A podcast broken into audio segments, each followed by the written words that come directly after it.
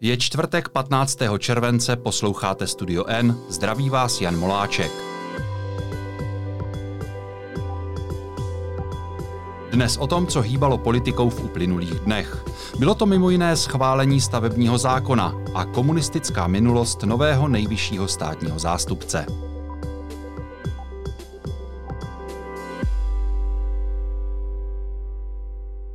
Sněmovna v úterý přehlasovala Senát a schválila nový stavební zákon. Proti tomu se bouří prakticky celá odborná veřejnost, pochvalují si ho naopak developeři, kteří se významně podíleli na jeho přípravě. Poprask vyvolalo také rozhodnutí vlády jmenovat novým nejvyšším státním zástupcem Igora Stříže. Ten za komunismu, co by vojenský prokurátor, žádal tresty pro odpírače vojenské služby. Ve studiu jsou se mnou kolegové, kteří se těmto tématům věnovali. Stavební zákon proberu s Michalem Tomešem. Ahoj. Ahoj. A minulost a budoucnost nového šéfa žalobců s Lukášem Prchalem. Vítej i ty. Ahoj. Michale, proč vznikl nový stavební zákon? Tak eh, ten nový stavební zákon už vznikal několik let, eh, není to tedy něco úplně, úplně nového. Eh, je to nový stavební zákon po 15 letech, kdy před těmi 15 lety vznikl také stavební zákon. Jeho důvodem tehdejšího vzniku bylo to, aby se zjednodušilo to stavební řízení, což se nicméně úplně nepodařilo a ta byrokracie vlastně při té výstavbě domů, bytů, eh, dálnic eh, nějak neklesla. Takže stavební zákon je jednou z těch cest, jak tohle zjednodušit. Je a proč tedy vyvolala ta jeho podoba takové emoce? U stavebního zákona je zajímavé, že je to zákon, na kterém se opozice a vláda neschodne, ale když hovoříme o tom, že se neschodnou, tak ty rozdíly, ty názory tam jsou naprosto diametrálně odlišné. Základním principem toho nového stavebního zákona je, že vláda, nebo respektive ministrině pro místní rozvoj Klára Dostálová, která je záno ve vládě, tak eh, ta chce vytvořit jakési eh, velké státní stavební úřady, které budou na krajích a ty budou vlastně těmi hlavními hybateli, těmi úřady, které budou to stavební řízení řídit, kam se budou podávat ty žádosti. Ta základní věc, která na tom vadí opozici, a nejen opozici, ale také například svazu města obcím, tedy starostům, eh, nebo jiným úředníkům, tak těm vadí to, že budou od celého toho procesu odtržení. On sice ten proces se podle ministrině zrychlí tím, že o tom budou rozhodovat úředníci, kteří se mohou zastupovat, nebude to už záviset na těch dvou stejných lidech, kteří na tom úřadu sedí a když jeden z nich onemocní, druhý odjede na dovolenou, tak se ten proces zastaví, ale budou tam úředníci, kteří jsou v těch procesech zběhlejší. Na druhou stranu opozice poukazuje na to, že to budou úředníci, kteří od toho místa sedí třeba 40 kilometrů daleko a nemají vlastně představu o tom, jak to místě vypadá, jaké jsou reálie toho povolovacího procesu, eh, jaké jsou třeba spory mezi sousedy, protože eh, ve chvíli, kdy se jedná o nějakou menší obec, tak ty problémy už jsou známé i mezi těmi úředníky. To jsou takové ty základní problémy, na kterých se prostě poslanci neschodli. To se nelíbí, nelíbilo ani senátorům, kteří zákon také e, zamítli a poslanci museli ten zákon znovu hlasovat o něm tou absolutní většinou 101 hlasů. Mně jako lajkovi není jasné, ty jsi na to narazil. Co by na stavebním řízení mělo zrychlit to, že bude odsunuté nebo že bude, že bude dál od toho místa, kde se skutečně staví? E, obec přece má k tomu danému záměru vždycky blíž, ti úředníci si to tam mohou přijet, eh, prohlédnout, eh, vyřešit nějaké problémy přímo na místě. E, ty jsi mluvil o tom, že e, když mají dovolenou, tak se to zdržuje, ale dovolenou přece mývají i úředníci na krajské úrovni nebo na státní úrovni. Je to tak. Ty důvody, proč by se to řízení mělo zrychlit, jsou dva. Ten primární je, že jakékoliv odvolání bude nyní řešit eh, nový nejvyšší úřad eh, stavební v Česku, který bude mít povinnost o tom odvolání rozhodnout. Nebude tedy možné to rozhodnutí delegovat zase na nějaký jiný úřad, zase na nějakou uh, jinou složku státní zprávy. To je, ten, to je ta jedna věc, která by to měla údajně zrychlit. Druhá věc, která by to měla zrychlit, je skutečnost, že pod tím jedním úřadem, pod tím jedním stavebním úřadem na tom vašem kraji bude sedět uh, více úředníků z více složek té státní zprávy. Takže to nebudou pouze úředníci stavebního odboru, ale těch více odborů, kteří v současnosti o výstavbě domu rozhodují. Zjednodušeně řečeno, dnes si musíte ta razítka oběhat, získat si je u různých, u různých úřadů. To by v budoucnosti mělo zmizet, ne úplně, protože například hasiči nadále zůstanou samostatní. To se částečně týká i památkářů. Ale právě to je důvodem, proč je ten zákon kritizován i z jiné strany, a to například ze strany odborníků, například odborníků uh, z ochrany životního prostředí. Ti se totiž bojí toho, že ve chvíli, kdy nad nimi, vlastně prakticky jejich nadřízený, bude jeden úředník toho velkého krajského stavebního úřadu, tak se bojí, že ta jejich uh, odborná znalost, uh, to jejich know-how v tom, jestli je dobré ten strom pokácet nebo není, teď to zjednoduši, tak to jejich know-how bude potlačeno a ten úředník, eh, který se řídí čistě tím zákonem, bude mít vždycky tu pravdu, to, to konečné slovo při tom rozhodování.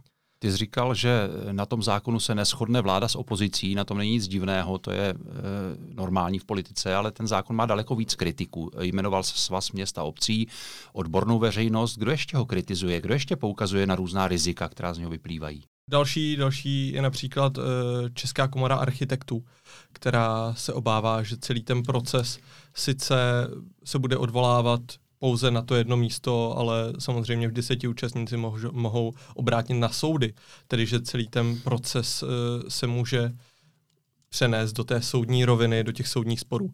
A to ve výsledku to řízení naprosto zdraží, zastaví. E, další obavy plynou třeba z toho, to jsou také názory některých ekologických organizací, že z toho celého procesu naprosto vymizí jakási neformálnost, že v současnosti, kdy e, vy přijdete za tím úředníkem, e, dáte mu tam nějaký předběžný návrh, tak on vám řekne, no podívejte se, pane Nováku, tohle jako je dobrý, ale podle zákona tam musíte mít ještě tohle, tohle, tohle. Ve chvíli, kdy to ponesete na jeden velký krajský úřad, musíte tam přinést ten finální návrh, eh, případně ho dále předělávat. Takže to ale souvisí také s tím, že ty úředníci prostě budou dál. Naopak eh, určitou spokojenost s tím návrhem dávají najevo developeři. To je samozřejmě věc, u které musí každý novinář spozornět. Ono asi není nic divného, když se k návrhu zákona vyjadřují ti, kterých se bude týkat, ale tady podíl eh, té developerské lobby na přípravě podle mnoha názorů překročil běžnou a užitečnou mez.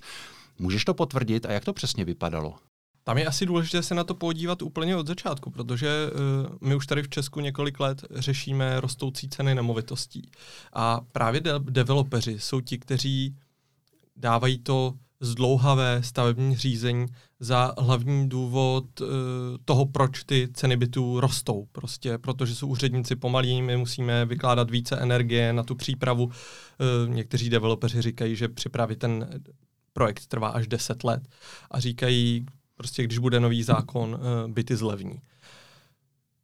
V reálu se pak vlastně na tom eh, zákonu podílela hospodářská komora, což je organizace, která zastupuje podnikatele a samozřejmě tedy i developery. A za to bylo ministerstvo pro místní rozvoj intenzivně kritizováno.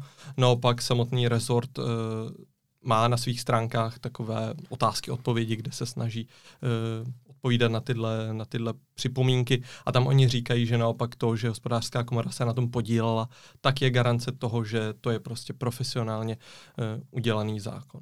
No a pak je tady ta eh, reálná rovina, kdy skutečně uvidíme, jestli ty ceny bytů klesnou nebo prostě se budou pohybovat na stejných rovinách, ale tam musíme připomenout, že těch vlivů, které to v současnosti ovlivňují, je mnohem víc než to, jestli ten dům se postaví za 8 nebo za 6 let. Jak se na tom tedy ti developeři podíleli? Odpovídají realitě ty názory, které občas čtu, že developeři si napsali svůj vlastní stavební zákon? No, tak to samozřejmě úplně nedokážeme říct, protože eh, nevíme, jaké debaty probíhaly v zákulisí, eh, ale to, že se na tom podílela hospodářská komora, je určitým signálem, že tomu tak mohlo být. Dalším ze signálů třeba může být to, že eh, prostě neprošly pozměňovací návrhy opozice, eh, která tohle taky kritizovala. Takže ten zákon víceméně prošel ve formě, která developerům vyhovuje. Teď je jenom otázka, jaký to bude mít reálný dopad. A nechci rovnou říkat, že, že developeři jsou ti zlí a teď, bude všechno, teď se všude budou stavět věžáky, ale to, že ten zákon prošel tak, jak se jim líbí, to je fakt. Zlí nejsou, ale své zájmy mají a mě zajímá, jestli ten zákon tedy skutečně pomůže tomu, co všichni potřebujeme, tedy rychlejší stavby bytů, eh, domů, dopravních staveb a podobně, anebo jen usnadní další zaplevelování veřejného prostoru skladovými halami, komerčními stavbami v památkových či ekologicky cených lokalitách a podobně. Co si myslíš ty? Ono to určitě nejde takhle generalizovat, protože větší města, například Praha nebo Brno, eh, mají své územní plány, které jasně regulují, kde se co může postavit. Praha teďka chystá ten velký metropolitní plán, eh, který i těm developerům jasně sváže ruce. Například z mého bydliště eh, plocha, která je ještě nyní připravená na výstavbu sedmipatrových domů. Za dva roky se tam budou moct stavit jenom dvoupatrové domy. Takže těch vlivů je tam skutečně spousta zda je to zázračný zákon, který uh, umožní, aby jsme měli brzy dostupné bydlení. Uh, já si to úplně nemyslím. Určitou perličkou možná je to, že sněmovna přehlasovala Senát v němž pro zákon nezvedl ruku vůbec nikdo. Senát ho zamítl jednohlasně, a to včetně senátorů za vládní strany. Není i to určitá výstraha, že ten zákon skutečně je problematický, protože senátoři přece jen mají e, určitou vazbu na města, obce, jsou voleni v konkrétním obvodě, takže tohle to nemohou ignorovat. Ano, ano, ty jsi to vlastně řekl dobře. E, ti senátoři pravděpodobně e, vyslyšeli ty výtky starostů, eh, hejtmanů nebo, nebo těch eh, samozprávných celků, že ten zákon může být problematický. To, že proto nehlasovali ani senátoři vládních stran, ano, může být eh, jistý signál, nicméně právě ti senátoři poukazovali především na tu blízkost, na, tu, na to rušení těch místních úřadů, ale jak jsme si řekli, těch problematických věcí je tam víc a to úplně v Senátu nerezonovalo.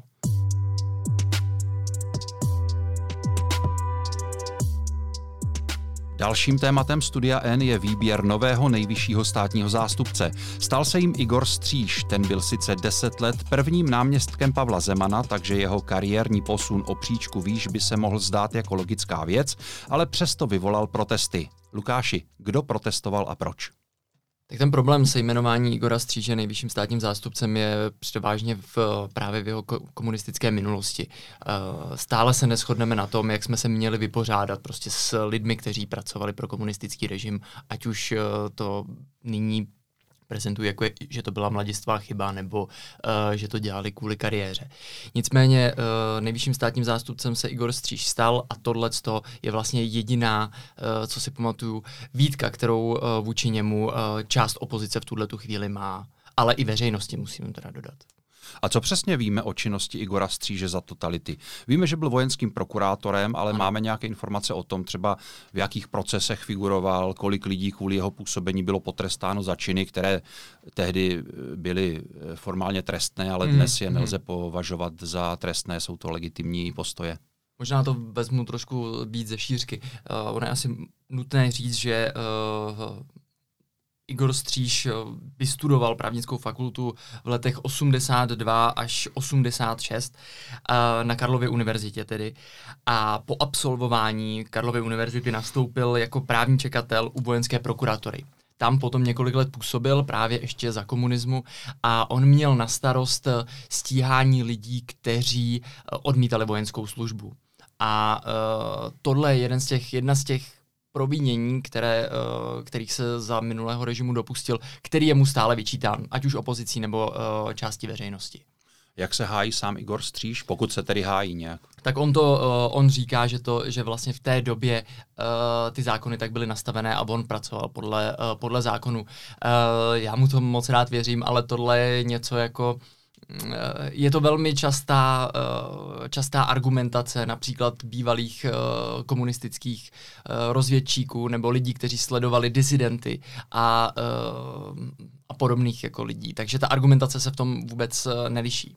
Známe nějakou konkrétní oběť nějakého procesu, ve kterém on figuroval? Přihlásil se třeba někdo, kdo musel na vojnu nebo byl potrestán za legitimní odpírání vojenské služby, třeba z náboženských důvodů, nebo se zatím nikoho takového najít nepodařilo?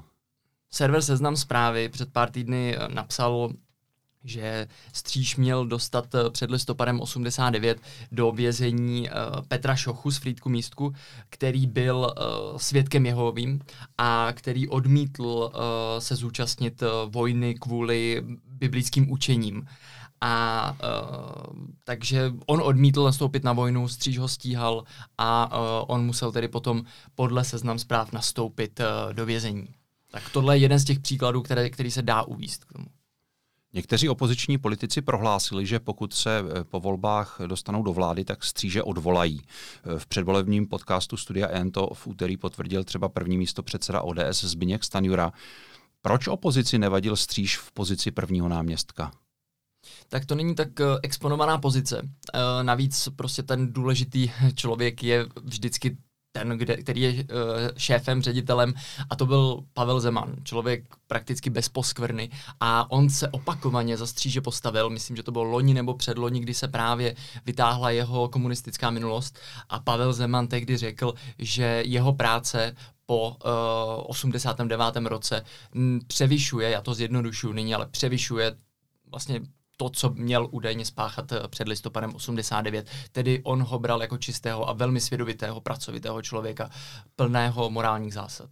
Dá se předpokládat, že nejvyšší státní zastupitelství pod Střížem bude fungovat stejně jako pod Pavlem Zemanem, když spolu tak dlouho spolupracovali? Rozhodně. Eh, dá se to předpokládat, dokonce Igor Stříž eh, při svém nástupu zdůraznil, že chce pokračovat v té nastavené práci, kterou deset let vykonával Pavel Zeman, což na jednu stranu je samozřejmě dobře, Uh, víme, co hodně můžeme čekat, protože víme, co jsme mohli čekat od Pavla Zemana. Na druhou stranu někteří kritici mu vyčítají právě to, že uh, když má být někdo nejvyšším státním zástupcem, tak má mít nějakou vizi a má přijít s něčím novým, jak se má nejvyšší státní zastupitelství nebo vůbec veřejná žaloba uh, rozvíjet do budoucna.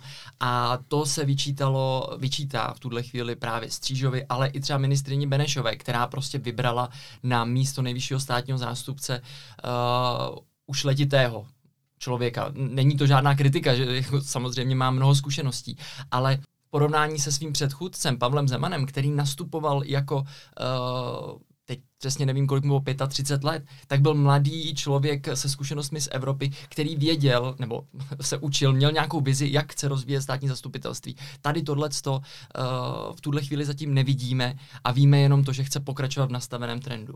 Pokud by ho skutečně dnešní opozice, příští možná vláda opět odvolala. Eh, jaký by to mělo dopad na státní zastupitelství, taková politizace, že vlastně osud nejvyššího státního zástupce závisí na okamžitých změnách ve vládě? Co by to znamenalo? Je to hrozně nešťastné, když to řeknu velmi zjednodušeně, protože uh, jak státní zastupitelství, tak i ostatní složky státu, instituce důležité pro, uh, které se zabývají bezpečnostní nebo právem, tak prostě potřebují stabilitu a to, že dopředu deklarujeme, že ano, byste někoho jmenovali, ale my vám ho za pár měsíců odvoláme, tak je, jak říkám, je to nešťastné, protože prostě uh, ta instituce neví, co může čekat do budoucna. Nejostřeji sledovaný je samozřejmě postup nejvyššího státního zastupitelstva nebo nejvyššího státního zástupce v kauze Čapí hnízdo. Mm. Pavel Zeman zrušil rozhodnutí Jaroslava Šarocha, který zastavil stíhání Andreje Babiše. Já samozřejmě vím, že státní zástupci si dávají extrémní pozor, aby veřejně neřekli nic, co by kdokoliv mohl napadnout jako nějakou podjatost, známku podjatosti. Ale přesto se musím zeptat. Jsou nějaké signály, z nichž by bylo možné usuzovat, jak se stříž k Čapímu hnízdu staví?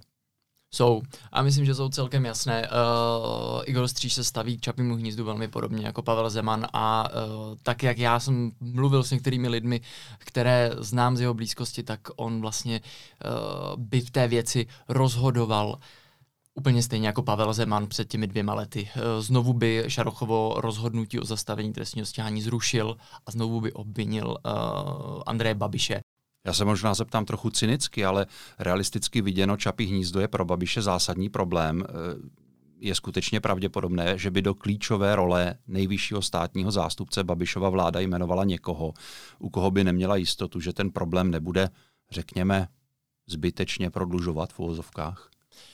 Já bych ti na to hrozně rád odpověděl, na tuhle otázku, ale uh, děsně se tomu bráním. Ne, nech, nechci na to odpovídat. Dobře, to byla poslední odpověď, nebo spíš neodpověď Lukáše Prchala.